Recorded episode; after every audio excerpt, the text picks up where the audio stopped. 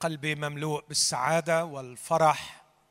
أن تتاح لي الفرصة وراء الفرصة لكي أخدم إخواتي شعب الأردن. كنيسة الله في الأردن أقول الصدق وبعيدا عن المجاملات. الكنيسة أشكر الله لأجلها أشكر الله لأجل شبابها الذين أنبهر دائما بعمل الله فيهم. وأشكر الله لأجل شيوخها وقادتها الذين بصدق أصلي من أجلهم أن يستخدمهم الرب بركة عظيمة سواء في صلواتهم من أجل شعب الأردن أو في خدمتهم لكنيسة الله في الأردن. بصدق سعيد أن يعطيني الرب هذه المرة أن أكون أيضا معكم مرة أخرى في مران آثا. ومع أحبائي وأصدقائي وشركائي في الخدمة فريق الحياة الأفضل. بشكر الرب لأجل الفرصة أن أتحدث مرة أخرى عن مجيء المسيح. هذا الموضوع الغالي على قلب كل مؤمن حقيقي. المسيح وعد وأكد الوعد عدة مرات بأنه سيأتي ثانية. وعد وهو على الأرض قبل الصليب. ووعد أيضا بالوحي ليوحنا في سفر الرؤيا مؤكدا هذه الحقيقة.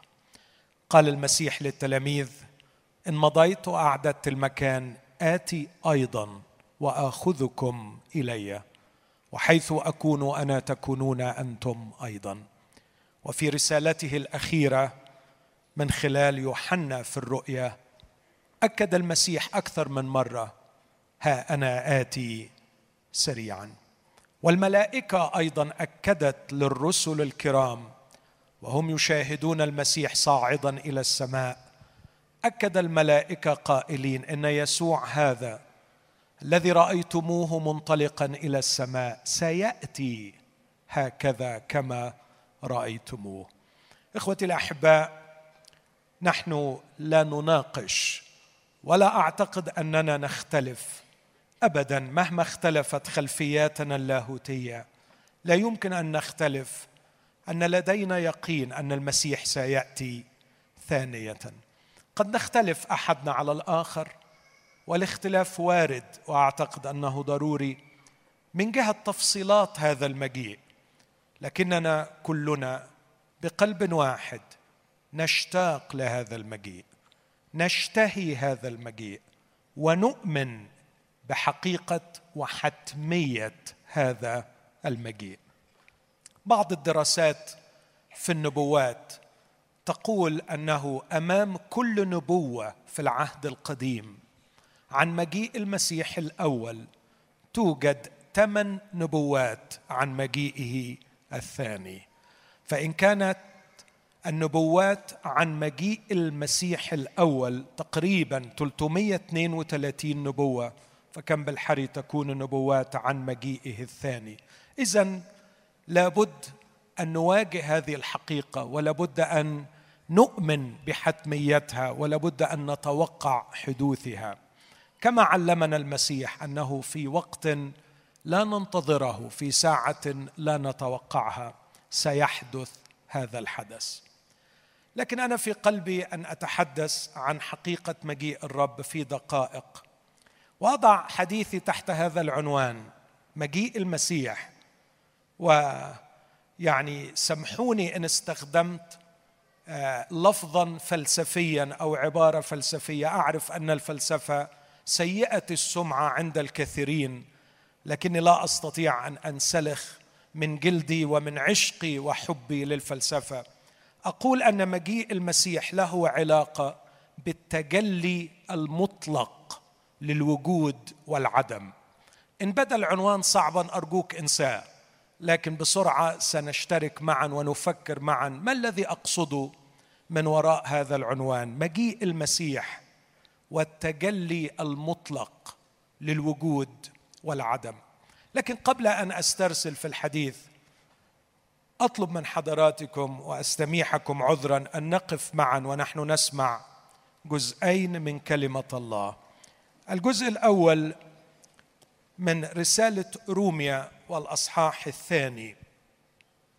يتكلم الرسول عن لطف الله وإمهاله وطول أناته محاولا أن يقتاد الناس إلى التوبة لكن في نفس الوقت يكشف عن رد فعل سلبي تجاه لطف الله فيقول في عدد خمسة رومية اثنين خمسة ولكنك من أجل قساوتك وقلبك غير التائب تذخر لنفسك غضبا في يوم الغضب. واستعلان دينونة الله العادلة الذي سيجازي كل واحد حسب أعماله. كيف سيجازي؟ في مجيئه الثاني. أما الذين بصبر في العمل الصالح الذين يطلبون المجد والكرامة والبقاء سيجازيهم فبالحياة الأبدية. وأما الذين هم من أهل التحزب ولا يطاوعون للحق بل يطاوعون للإثم فسخط وغضب شدة وضيق. على كل نفس إنسان يفعل الشر. اليهودي اولا ثم اليوناني ومجد وكرامة وسلام لكل من يفعل الصلاح. اليهودي اولا ثم اليوناني. لأن ليس عند الله محاباة. ثم من رسالة يوحنا الرسول الأولى والأصحاح الثاني. والعدد الخامس عشر. لا تحب العالم ولا الأشياء التي في العالم. إن أحب أحد العالم فليست فيه محبة الآب لأن كل ما في العالم شهوة الجسد وشهوة العيون وتعظم المعيشة ليس من الآب. بل من العالم والعالم يمضي وشهوته. وأما الذي يصنع مشيئة الله فيثبت إلى الأبد. هذه هي كلمة الرب. دعونا ونحن وقوف نقدم الشكر للرب ونطلب منه أن يسكنها في قلوبنا بغنى. أبانا الصالح آتي إليك مع إخوتي. راجيا أن تفتح ذهني وقلبي. وبروحك القدوس الله العظيم الروح القدس الذي نؤمن به جميعا أنه يعمل ويعمل بقوة في هذه الأيام. نتضرع إليك يا أبانا بالروح القدس أن تغني حياتنا اليوم وأنت تفتح أذهاننا لحقك. اجعل هذه الكلمة تخترقنا وتعمل فينا وتغيرنا. في اسم ابنك يسوع استجب لنا. آمين. آمين. تفضلوا. عندما يأتي المسيح حتما سيحدث أثر غير عادي. لن أتكلم عن أثار مادية أو أثار سياسية أو إلى آخره. لكن أتكلم عن شيء سيحدث في نفس كل إنسان في لحظة مجيء المسيح. ووضعت تحت هذا العنوان عندما يأتي المسيح ثانية سيحدث تجلي مطلق للوجود وللعدم. من عاشوا العدم سيصل الأمر بهم إلى حالة مطلقة من العدم. لن يكون هناك ارتداد عنها. لن تكون هناك فرصة للرجوع عن حالة العدم. والذين كانوا يعيشون الوجود الحقيقي سيدخلون بمجيء المسيح إلى حالة مطلقة من الوجود الحقيقي. هذا ما يقوله بولس عندما سيأتي المجيء الثاني ويوم الغضب واستعلان دينونة الله العادلة سيكون هناك فريقان. فريق كان يعيش يطلب المجد والكرامة والبقاء. سيكافئهم الله بالحياة وفريق آخر كانوا يعيشون التحزب. والكلمة الإنجليزية في بعض الترجمات self seeking كانوا يبحثون عن أنفسهم. وسارى معكم علاقة هذا بحالة العدم التي يعيش كثيرون من البشر حولنا. هؤلاء سيجازون من الله بسخط وغضب شدة وضيق على نفس كل إنسان يفعل الشر اليهودي اولا ثم اليوناني. اذا سيحدث تجلي مطلق دخول أبدي مطلق لحاله من العدم أو دخول أبدي مطلق لحاله من الوجود. وهشرح إيه اللي أقصده بالاثنين لكن من الجانب الثاني نفسي أأكد على أن ما سيحدث بعد مجيء المسيح لا ينفصل عن اللحظة التي نعيشها نحن هنا. كثيرون منا يتصورون أن مجيء المسيح هو عبارة عن أن الله سيعمل off للواقع الحالي ثم on لواقع آخر. ولا يتصورون أن هناك اتصال بين اللحظة التي نعيشها الآن وبين الواقع الأبدي الذي سنكون عليه بعد مجيء المسيح. أصلي أن يعطيني الرب أن أغير هذا الفكر ولو قليلا. ما هو العدم الذي سيصل إلى تجليه المطلق بمجيء المسيح الثاني. العدم هو اللا شيء. لكن حاول إنك تتخيل معي كلمة لا شيء لما تقولها لإنسان. لو شخص فكر أنه لا شيء يقينا لا يمكن يتصور أنه فراغ. النثينجنس من الناحية النفسية والفلسفية. لا يمكن أن يكون مجرد إني أشعر بأني فراغ. لكنها كلمة جارحة كلمة قاسية. أن تقولها لشخص أو أن يظنها شخص عن نفسه إذ يتصور أنه لا شيء لا شيء. أعرف طبعا أننا في لغة اتضاعنا وصلاتنا نقول للرب نحن لا شيء يا رب. لكن هذا من مفهوم روحي معين جميل أن يتعمق فينا. لكن في الواقع الحقيقي لا أحد منا يقبل أو يريد أن يكون لا شيء بمعنى أن لا قيمة له. لا قيمة له. أن يكون مجرد رقم. أن يكون مجرد نسخة من نسخ كثيرة. أن يكون مجرد شيء لا يشعر أحد بتأثيره. إذا غاب أو إذا حل لا فرق. صحيح قد فسد بسبب الخطية لكن مشروع الفداء كله هو استرجاع القيمة العظمى للإنسان.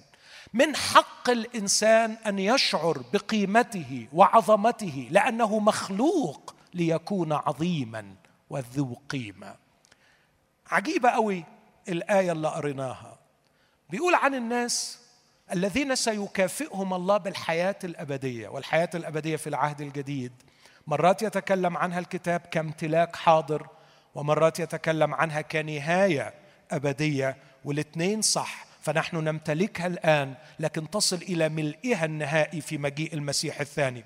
هؤلاء الذين سيكافئهم بالحياة الأبدية أرجو أحبائي أن نفكر في هذا النص. يقول عنهم يطلبون المجد والكرامة والبقاء. إن المؤمنين الذين اختبروا الخلاص والذين يتبرهن صحة خلاصهم بأنهم بصبر في العمل الصالح مستمرين يعملون عملا صالحا. يكشف دوافعهم وتوجهاتهم فيقول أنهم يطلبون المجد والكرامة والبقاء. إذا أن يعيش الإنسان راغبا في المجد والكرامة والبقاء هذا ليس ضد مشيئة الله. بل إن الرب يؤكد حق الإنسان في أن يعيش المجد والكرامة والبقاء. إخوتي من قديم رنم داود منبهرا قائلا من هو الإنسان حتى تذكره؟ وابن آدم حتى تفتقده بمجد وكرامة كللته. بل إني أزعم أن بحث البشر المستمر عن المجد إنما يؤكد أن الإنسان مخلوق للمجد. كيف نبحث عن شيء لم نخلق من أجله؟ لم نختبره. إنه موجود في أعماقنا في دواخلنا صوت عميق ينادي ويقول أننا لسنا مخلوقين للهوان لسنا مخلوقين للفناء. لكننا مخلوقين لهذه الكلمات الثلاثة المجد والكرامة والبقاء. العدم هو أن يعيش الإنسان مهدد دائما بأنه لا شيء. والواقع ونحن نراقب الناس ونحن نستمع لخبراتهم ونحن نشعر بمعاناتهم. نكتشف كل يوم أن الإنسان فعلا يعاني كل يوم هذه المأساة لا شيء. لكن في الواقع ما حدش بيستسلم لهذا الشعور. أرجو أنكم تركزوا معايا في النقطة اللي جاية. ماذا يقدم عندما يهددهم هذا الشعور بأنه بلا قيمة أنه لا شيء؟ بيعمل حاجتين. بيحاول يهرب من الحاضر الذي لا يرضيه إلى المستقبل فيحلم. لكن يجد أن المستقبل مخيف ومجهول ويجد أن المستقبل لن يساعده فيرتد مرة أخرى إلى الحاضر ويجد أن الحاضر لا يرضيه فيهرب إلى المستقبل فيخيف المستقبل فيجد نفسه يرتد إلى الحاضر ويعيش هذا التمزق لا يعرف إلى أين يذهب. وهنا هنا يأتي دور رئيس هذا العالم. باختراعه المرعب الذي يسميه الكتاب المقدس العالم. العالم بشهوة الجسد وشهوة العيون وتعظم المعيشة. هذا العالم المصمم بدقة لكي يحتضن الهاربين من تهديد العدم من الخوف من المجهول ومن عدم الرضا عن الحاضر إذ يشعرون باللا قيمة ولا معنى إذ يشعرون بأنهم لا شيء يهربون. يهربون للانغماس في المتعة الآنية شهوة الجسد أو المتعة المتخيلة المستقبلية والأحلام الوردية الوهمية شهوة العيون. رأيت شيء وإن شاء الله هيجي لي هحصل عليه هحصل عليه هحصل عليه. أو يغرقون في إعلاء قيمة وهمية للذات سماها الكتاب تعظم المعيشة. ويصبح العالم مخدر قوي يهرب إليه الإنسان من هذا الرعب رعب اللا قيمة ولا معنى ولا شيء. كلما يتعمق فينا شعورنا بأننا مخلوقين لشيء عظيم لم نجده بعد. كلما نشعر بالخوف والتهديد لأني رافض إني أكون بلا قيمة في هذه الحياة.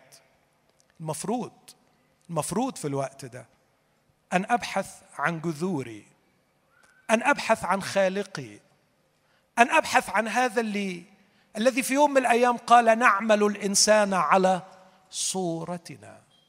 أن أستمع لصوت الفادي في منتصف التاريخ البشري عندما أتى في ملء الزمان قائلا تعالوا إلي يا جميع المتعبين الذي وقف يكلم هؤلاء الذين لم يروهم الدين في اليوم الأخير العظيم من العيد إن عطش أحد فليقبل إلي ويشرب. نفسي أقول لك إن اللي خلقك خلقك مخصوص علشان كده. وإن المسيح جاء خصيصا من أجل كده. ليست مشيئة الله أن تكون رقما في هذه الحياة. ليست مشيئة الله أن يكون دخولك إلى هذا العالم وخروجك منه بلا تأثير ولا حضور ولا فاعلية. لقد مات المسيح ليفتديك ويسترجعك. إن عطش أحد فليقبل إلي ويشرب. لكن للأسف الشديد بحماقة نرفض دعوة الله ونتعاطى هذا المخدر الذي اسمه العالم.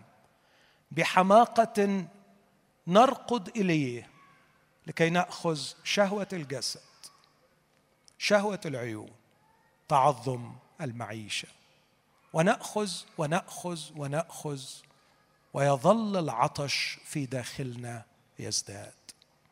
مارتن هايدجر الفيلسوف الألماني.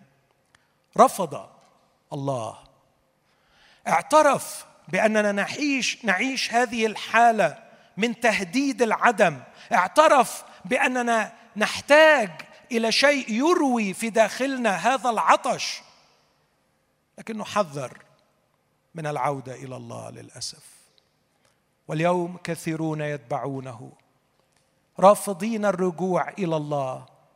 كالمصدر الوحيد لعودة القيمة وتحقيق الوجود الحقيقي في هذه الحياة. لكنه نفس هذا الرجل وصف مظاهر هذه الحالة بأوصاف أرانا في احتياج شديد أن نعرفها قال عندما يعيش البشر هذا الوهم وعندما يعيشون حالة العدم هذه تتميز حياتهم بثلاثة أشياء. الشيء الأول هو الثرثرة والشيء الثاني هو الفضول والشيء الثالث هو الغموض. الثرثرة وهو الاشتراك في الأحاديث الشائعة المعتادة السطحية التافهه التي يحكي فيها البشر كثيرا ويرددونها دون تجديد. ثرثرة ثرثرة ثرثرة. هؤلاء الذين لم يجدوا القيمة الحقيقية والوجود الحقيقي من خلال أن يشربوا من الماء الذي يقدمه الله في يسوع المسيح. لا يبقى لهم إلا هذا العدم الذي يعبرون عنه بثرثرة. وكثير بتساءل وبقول هل أحيانا بعض المؤمنين في أحاديثهم ونشاطاتهم وفي طريقة إنفاق وقتهم أليس من من ثرثرة. مرات كثيرة معظم الوقت بيضيع في ثرثرة. لكن أيضا يقول هذا الرجل أن الأمر الثاني الذي يميزهم هو الفضول وعرف الفضول على أنه الاندماج في المعرفة السطحية. مجرد معرفة سطحية بدون دخول لأي عمق في أي شيء يكلفهم تغيير أي موقف. انهم غير مستعدين لاتخاذ خطوات حاسمة في الحياة. لذلك يريدون أن يعرفوا لكن دائما يقفوا على شواطئ المعرفة السطحية. واحيانا أتساءل وأقول أليس هذا أيضا أصبح شائعا اليوم في الأوساط المسيحية؟ وبين المؤمنين ثرثرة ومعرفة سطحية. وعدم رغبة في التعمق في أي شيء روحي حقيقي. خوفا من أن المعرفة العميقة تجبرنا على تغييرات جذرية في حياتنا. أعتقد أن إبراهيم عندما تعمق في معرفته لله كانت هذه المعرفة العميقة تقود إلى تغير جذري استلزم طاعة. وكل رجال الله الذين تبعوه. موسى عندما أدرك العدم وهو في القصر ورأى أن هذا الذي يعيشه كما وصفه تمتع وقتي بالخطيه أبى أن يدعى ابن ابنة فرعون. كيف يا موسى تقيم هذا الوضع على أنه nothingness كيف ترى أن هذا الوضع لا معنى له ولا قيمة له قد دخل إلى معرفة عميقة. لم يكتفي بالثرثرة والمعرفة السطحية للأمور لكن كانت النتيجة مكلفة. إذا كنت تدرك أن هذا لا شيء يا موسى وأن هذا تمتع وقتي فالأمر يحتم عليك أن تتخذ موقف وكان الموقف أن يأبى أن يدعى ابن ابنة فرعون. كان امينا مع نفسه. إذا كان هذا النجاح كله هو لا شيء فعلي أن أفضل بالأحرى أن أذل مع شعب الله. ليس لأنه شخص غير سوي نفسيا يفضل الذل عن الراحة. ليس لأنه شخص يعني يغوى التعذيب ويغوى جلد الذات فيترك الرفاهية ويذهب لكي ما يعيش في هذا الجو الكئيب في معاجن الطين مع العبيد. لكن لأنه أدرك أن هناك شيء اسمه الوجود الحقيقي وهناك شيء اسمه الوجود الزائف أو العدم. حتى وإن كان في قصر لكنه عدم حتى ولو كان تزينه النياشين والشهادات وال وتزينه المظاهر الكاذبة لكنه يراه عدم. وفضل أن يذل مع شعب الله. بس الحقيقة موسى بقي موسى بسبب هذا الوجود الحقيقي. عندما قرر هذا القرار لو كان موسى ظل في القصر كان كبيره كبيره كبيره تابوت في المتحف المصري اليوم. كان أكثر حاجة ممكن يوصل لها مقبرة أو حتى هرم من أهرامات مصر. لكنه كان لا يمكن أن يتمتع بأن يكلم الرب كما يكلم الرجل صاحبه. وأن يصل إلى الجبل هناك ليقضي أربعين يوما في حضرة الله. إخوتي الاحباء ألا تروا معي أننا كمسيحيين كثيرا ما فضلنا هذا الوهم وهم الوجود الوجود الزائف الذي يتميز بالثرثرة والمعرفة السطحية. وأخيرا حالة الغموض الغموض الذي يعيش فيه الإنسان أنه هو مش عارف لغاية النهاردة رغم أنه ليه عشرين سنة ثلاثين سنة مع المسيح لا هو عارف هو مين ولا هو هنا ليه وكل يوم مش عارف إيه اللي هيحصل. ولا يستطيع أن يتكلم بلغة الوضوح واليقين التي كان يتكلم بها المؤمنون الحقيقيون. واحد زي بولس يقول أسعى نحو الغرض. في يوم من الأيام يعرف ما أكمله وما ينقصه. في يوم من الأيام عرف إنه أكمل كل الكورس أكملت السعي. هؤلاء الذين يتبعون المسيح يتبعون قائدا قال أليست ساعات النهار اثنتي عشر؟ إن كان أحد يتبعني لا يمشي في الظلمة. لكن الذين يعيشون الوجود الزائف الذين انغمسوا في العالم حتى ولو بصورة دينية فصاروا يتعاملوا مع المقدسات دون لقاء بالقدوس ودون تبعية للقدوس. يعيشون الثرثرة يعيشون المعرفة السطحية التي وراءها جست مجرد الفضول وليس الرغبة في التعلم. ويعيشون حالة من الغموض تجاه من هم؟ وماذا يريدون ولماذا يعيشون في هذه الحياة؟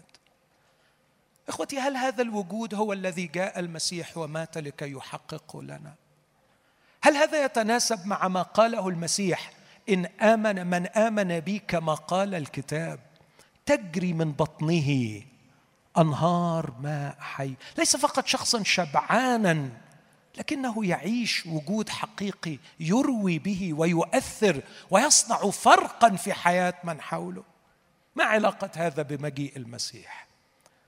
مجيء المسيح الحقيقة كارثي لمن يعيشون الوجود الزائف. مجيء المسيح سيضع نهاية لهذا النظام الغبي الذي اسمه العالم. مجيء المسيح سينهي هذا المخدر اللي اسمه شهوة الجسد وشهوة العيون. وتعظم المعيشة. لقد رآه بولس وقال هيئة هذا العالم مش ستزول لكنها تزول لكن مجيء المسيح سيقضي عليها تماما.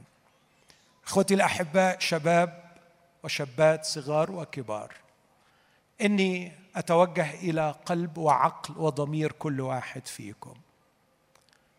كيف تتفاعل مع شهوة الجسد؟ ومع شهوة العيون ومع تعظم المعيشة.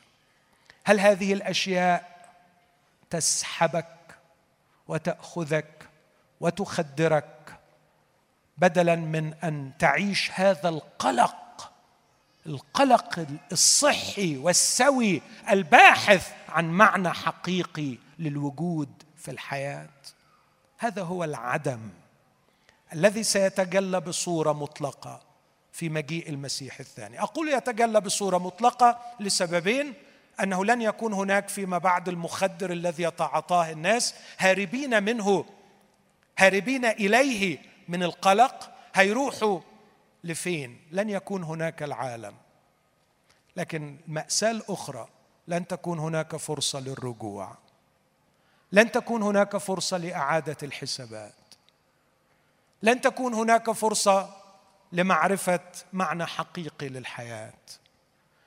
حتى لو صرخت وسألت إني أريد الآن أن أعيد حساباتي وأريد أن أرجع إلى الله للأسف الشديد ستسمع القول قد أغلق الباب لقد ضاعت الفرصة. الفرصة موجودة الآن للبحث عن وجود حقيقي له معنى. فما هو هذا الوجود الحقيقي؟ إن كان هذا هو العدم أن نعيش بلا تأثير وبلا قيمة حقيقية نصنع فرقا في حياة من حولنا ونعيش غرقة في شهوة الجسد وشهوة العيون وتعظم المعيشة وتكون النهاية مأساوية عندما يغيب العالم وعندما يغلق الباب. ما هو البديل الذي يقدمه الكتاب؟ يقدم لنا ببساطة شديدة المجد. يقدم لنا المجد. والمجد ليس شيء سنصل إليه. صحيح هنوصل للمجد لكن في الواقع المجد شيء نمتلكه من الآن. ونستمتع به من الآن. ونتغير إليه من الآن. ما هو المجد؟ كلمة جميلة نكررها كثيرا. ما هو المجد؟ ما هو مفهومنا عن المجد؟ أعتقد أنه مجد الحياة أفضل من مجد الجماد. كتاب اتكلم المجد السماويات شيء ومجد الأرضيات شيء لكن يقينا مجد الكائن الحي أفضل من مجد الجماد. وأعتقد أن مجد الكائن العاقل أفضل من الاثنين وأعتقد أن مجد الله أفضل من الكل. لكن اسمحوا لي أقول يا أحبائي أن مجد الله هو مجد شخصية الله. هو مجد صلاح الله. هو مجد حكمة الله. هو مجد معرفة الله. مجد الله.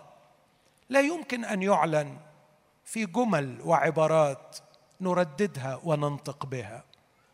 لكن مجد الله الشخص يعلن من خلال أشخاص. عندما أراد الله أن يكشف لنا مجده يقول الكتاب الله لم يره أحد قط. الابن الوحيد الذي هو في حضن الآب هو خبر. مجد الله هو استعلان شخصية الله. والشيء البديع أن الله نفسه يستعلن شخصيته في شخصياتنا. الله نفسه أن نكون هياكل نحمل الحضور الإلهي ونحمل المجد الإلهي. حضور الله في هذا العالم لا تحمله المباني لا تحمله الفعاليات مهما كبرت لكن يحمله أشخاص تهيأت شخصياتهم لحلول مجد الله فيها.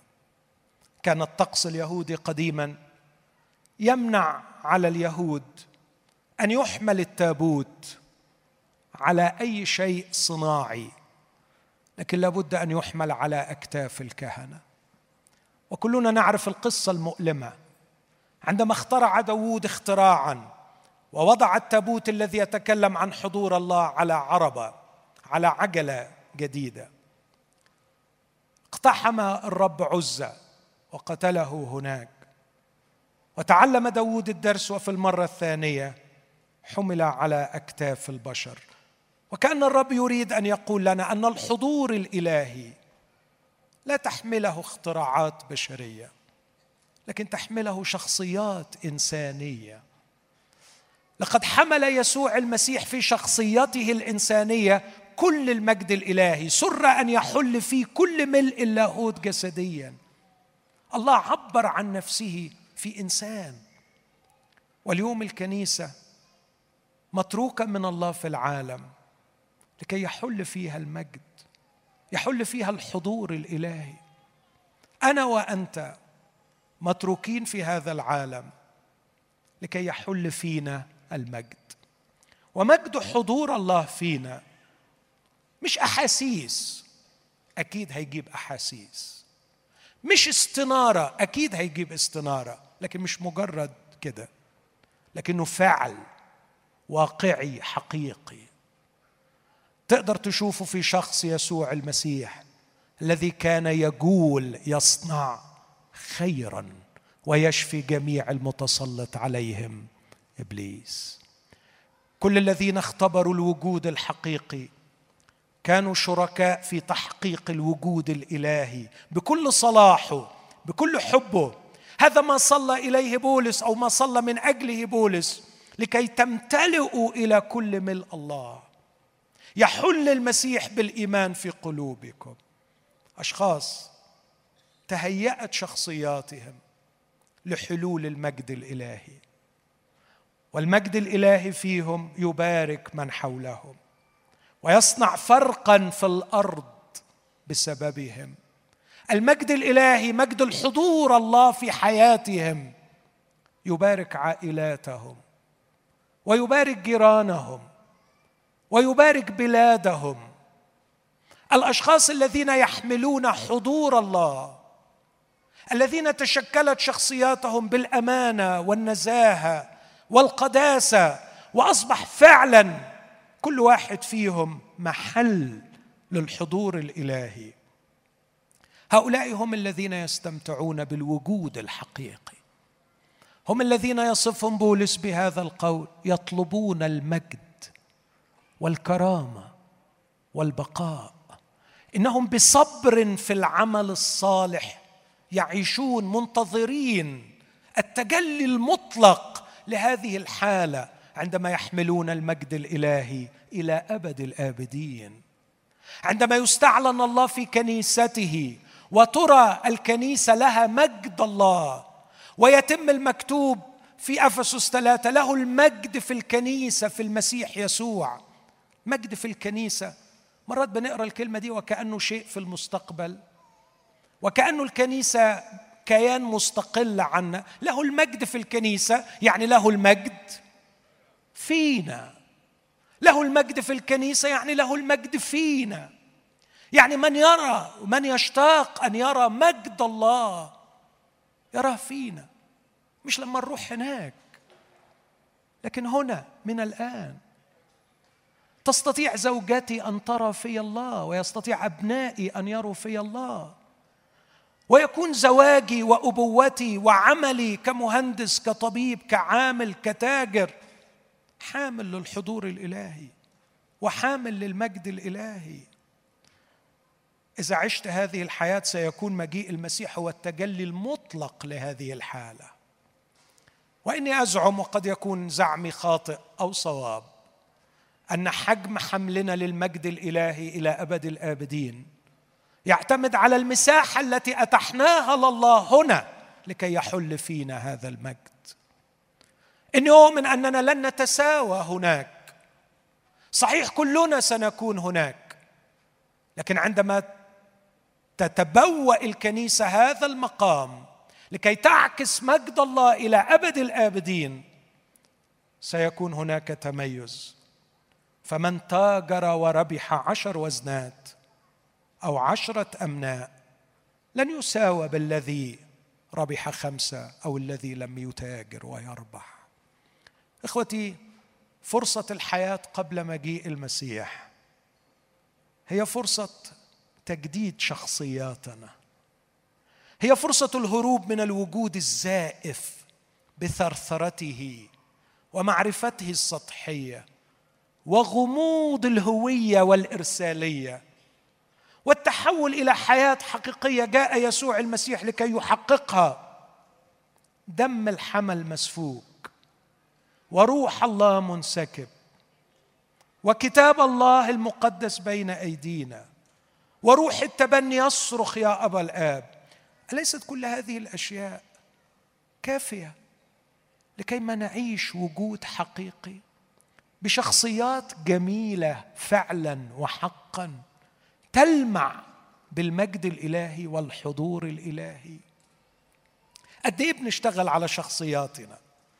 قد إيه مؤمنين أننا موجودون في هذه الحياة لكي نكون هياكل تعلن المجد؟ مزمور 26 قدموا عزا لله. قدموا يا أبناء الله قدموا للرب عزا. هذا المزمور لا ينتهي دون أن يقول الكل في هيكله قائل مجد. بمعنى أن كل جزء في الهيكل يشترك في إظهار المجد الإلهي. وإن كنا نحن هيكل الله فنحن هنا لكي نعلن مجد الله. ويرى فينا الناس مجد الله. ومرة أخرى أقول إن مجيء المسيح سيكون التجلي المطلق لكل وجود حقيقي كل من عاش في هذه الحياة وجودا حقيقيا يحمل الحضور الإلهي ويحمل المجد الإلهي سيدخل إلى حالة مطلقة من هذا الوجود يظل فيها إلى أبد الآبدين وكل من قبل على نفسه أن يعيش وجودا زائفا للأسف الشديد. للأسف الشديد سيكون مجيء المسيح هو التجلي المطلق لهذا العدم. إخوتي أختم حديثي وأنا أرى وأشعر بخطورة هذا الأمر في هذه الأيام. نعم مجيء المسيح قد يحدث في أي لحظة كما قال الكتاب عدة مرات في الأناجيل وفي سفر الرؤيا. قد يحدث في أي لحظة.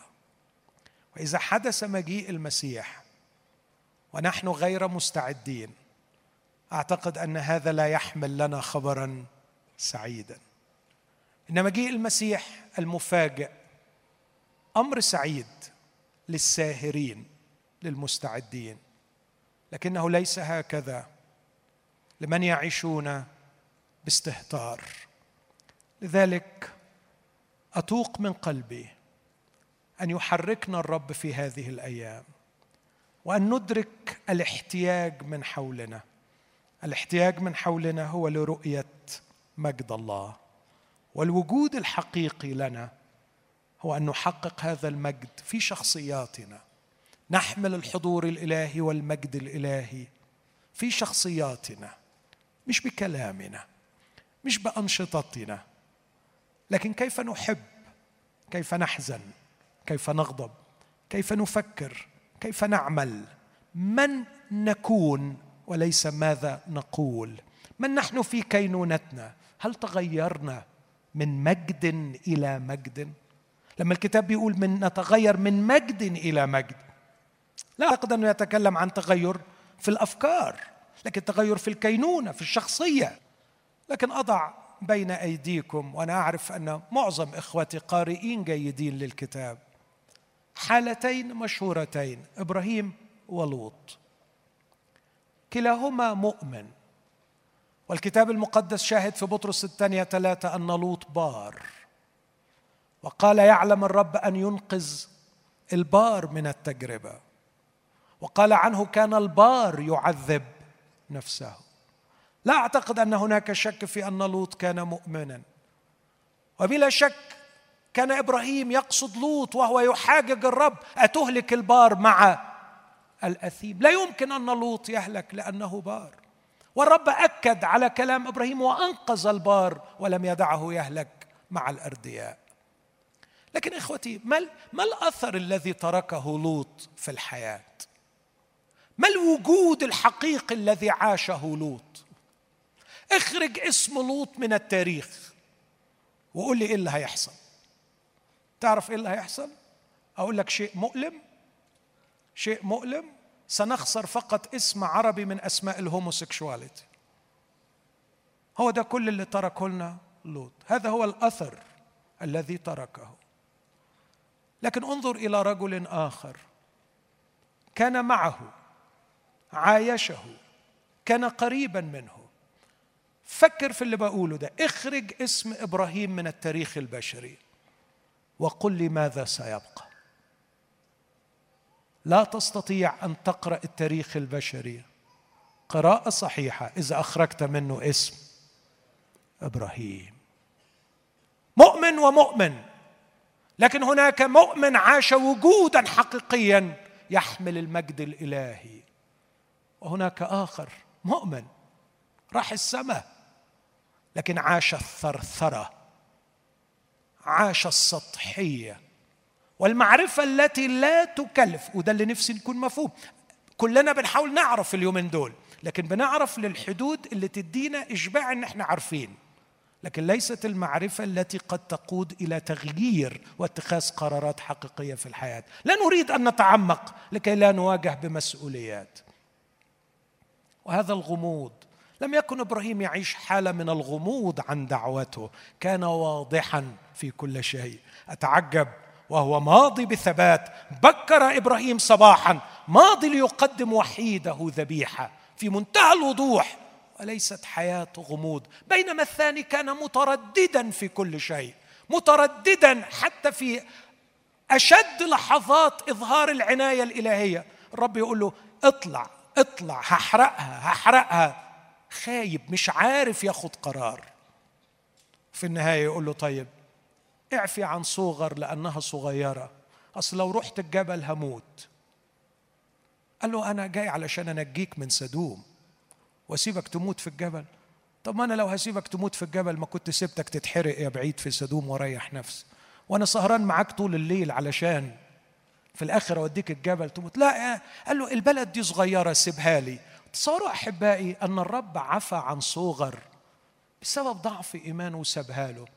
وراح لصغر وأول ما راح هناك خاف لألا ربنا يرجع في كلامه فراح الجبل مرة تاني. وراح الجبل ويسدل الستار على قصة لوط بفضيحة كبرى ولا يكتب الفصل النهائي من قصته لأنه عاش وجودا زائفا لا يستحق أن يذكر. ولم يكتب المؤلف الإلهي نهاية هذه القصة. هل يوجد مؤمنون يقضون العمر في وجود زائف؟ لم يغيروا بلادهم لم يغيروا من حولهم. لسنا هنا لكي نترك العالم كما هو لكننا هنا لنصنع فرقا نصنع تغييرا. نصنع تاثيرا نترك بصمة بوجود حقيقي نحمل المجد الإلهي. وعندما نخرج يبقى أثرنا. عندما نودع الحياة يذكرنا من بعدنا. أنا أصلي من كل قلبي أن نراجع أنفسنا في ضوء لحظة نؤمن بها. في هذه اللحظة سيتجلى بصورة مطلقة الوجود والعدم. من عاش العدم سيمضي للعدم ومن عاش الوجود سينطلق نحو المجد. وفي ضوء هذا مجرد أعطي تعريفا للجحيم. وما هو الجحيم في ضوء هذا المفهوم؟ هناك إلى أبد الآبدين حالة وعي كامل ومطلق بهذا العدم. لا يوجد عالم يزيف الوعي لا يوجد عالم يعطي وجودا زائفا لقد ضاع كل شيء. لا يوجد نور رجاء حيث يمكن تغيير الوضع لكن وعي مركز جدا إلى أبد الآبدين بالعدم مع يأس تام في تغيير الوضع.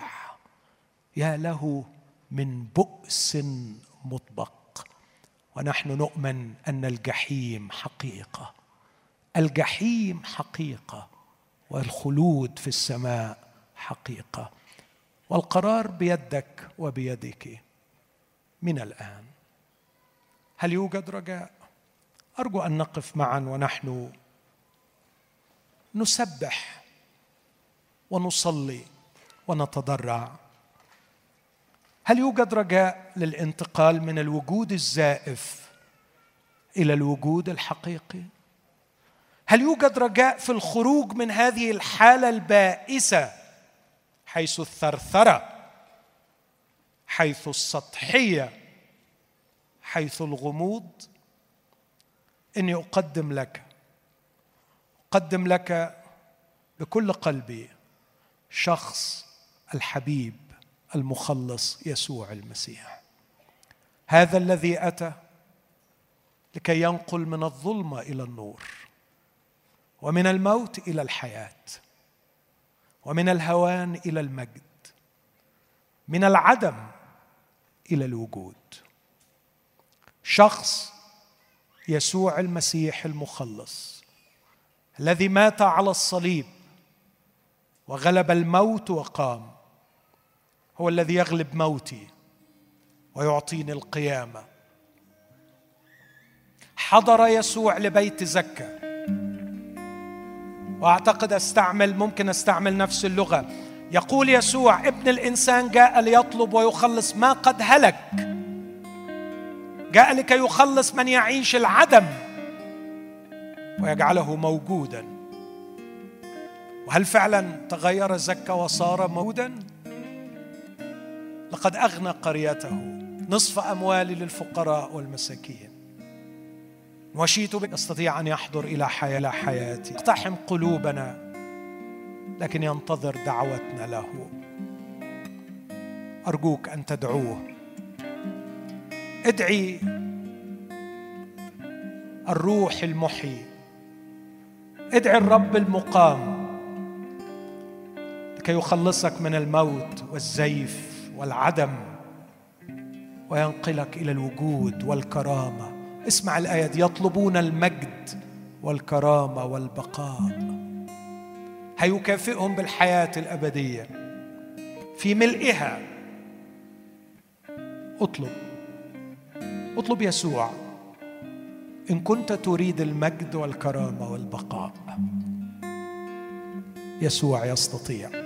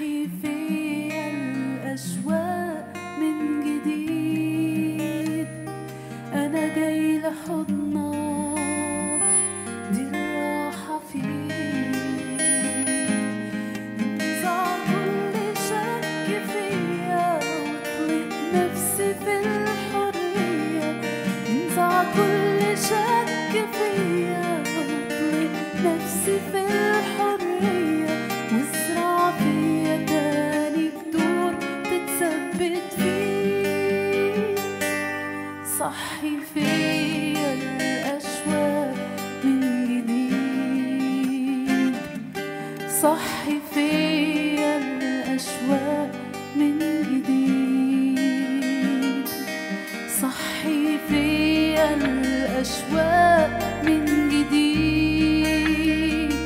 ساعدني أشوفك بعيون جديدة. صحي فيا الأشواق.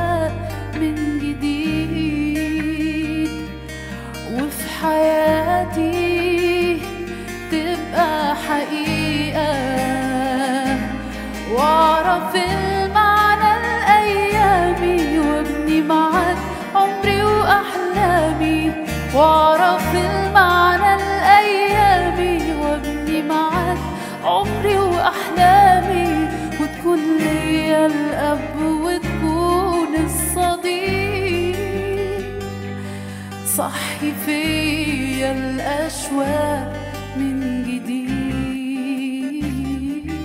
صحي فيا الأشواق من جديد.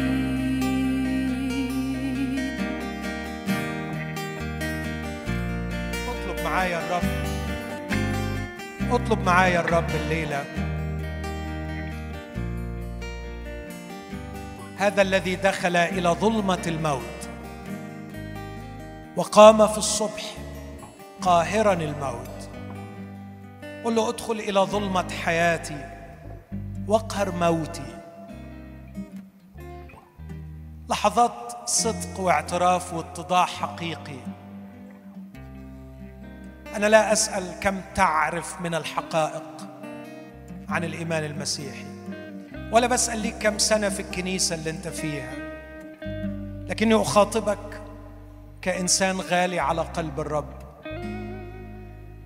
حاول تتخيل إن إحنا قاعدين أنا وإنت في مكان لوحدينا. بنتكلم حديث فردي شخصي. هل تشعر إن في ظلمة؟ في ظلمة في داخلك؟ لو تشعر إن في ظلمة في داخلك لو شعر إن في غموض وضياع وعدم شبع ورضا أنت محتاج للمسيح. أنت محتاجة للمسيح. المسيح لم يأتي لكي يعطي تذكرة دخول السماء. المسيح جاء لكي يعطيك حياة تستطيع أن تدخل بها السماء. اطلب هذه الحياة. وصدقني أقول الصدق أمام الله. لو لم أكن مؤمنا أن المسيح يغير الحياة هنا ويعطي وجودا حقيقيا هنا ويستطيع أن يصنع بك فرقا عظيما ويغير من حولك بك هنا. ما كنت أقف أمامك ولا أتكلم بهذه الكلمات. أرجو أن تصدق أن المسيح حي. غلب الموت لا كتاريخ نعم هو غلب كتاريخ في حادثة حصلت لكنه يغلب الموت الوجودي الواقع فيك الآن. جاء يسوع لكي يغلب موتك ويعطيك حياة ووجود. تتغير وتصبح إنسان جديد. من الخطية فعلا تتحرر. تقدر تغني تقدر تفرح. تفرق في حياة عيلتك في حياة من حولك. أتوسل إليك. أن تصدق. صدق خبر الإنجيل أن يسوع المقام يغلب موتك ويقيمك وينقلك من العدم إلى الوجود الحقيقي.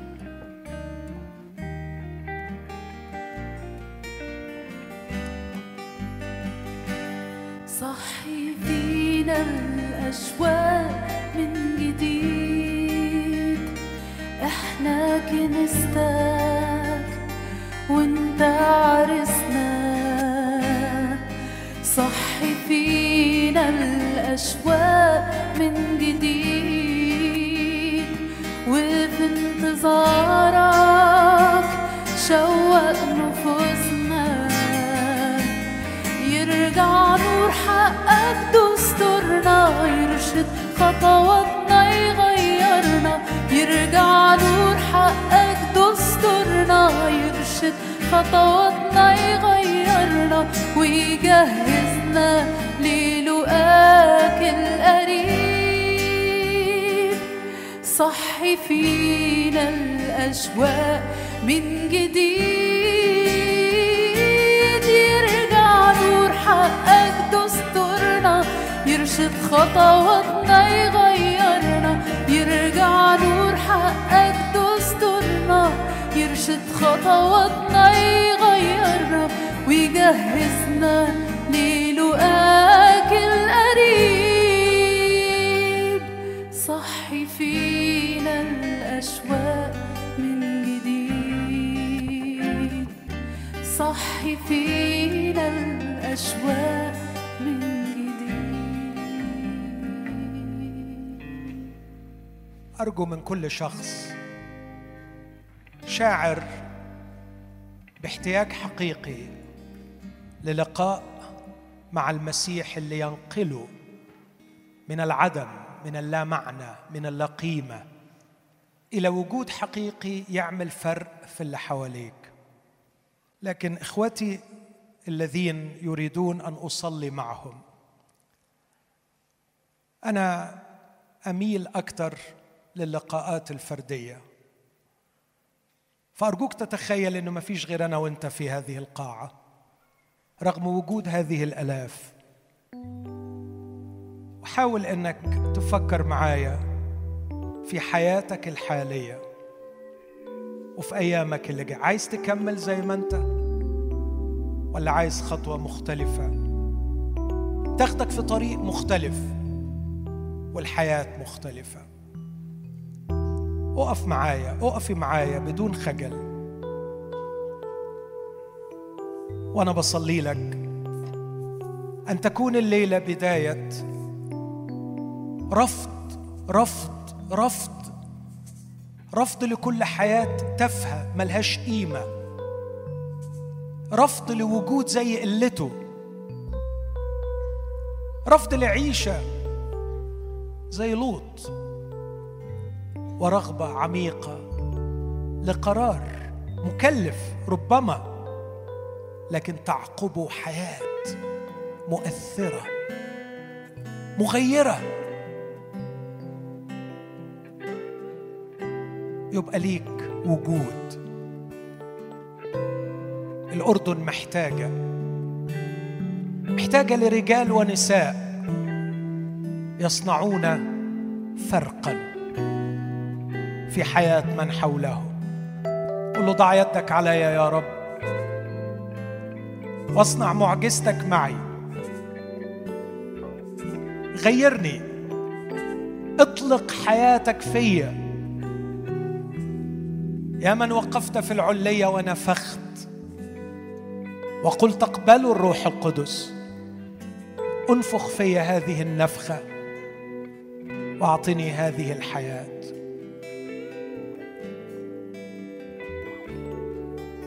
ربي الحبيب يسوع. أثق أن مشاعر قلبك متجهة نحو هذا البلد العزيز والغالي. بكل الحب وأؤمن كل الإيمان أنك تريد أن تصنع رجال ونساء يصنعون فرقا في تاريخ هذا البلد. أصلي من أجل احبائي الذين وقفوا أمامك الآن. أيها الرب المقام أيها الحي يا صاحب قوة الحياة أيها المحيي أتضرع إليك. أن تضع يدك على إخوتي وتطلق فيهم حياتك.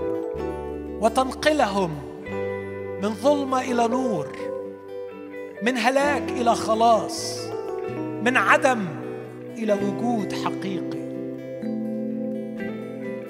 أثق لأني أعلم أنك استجبت. آمين.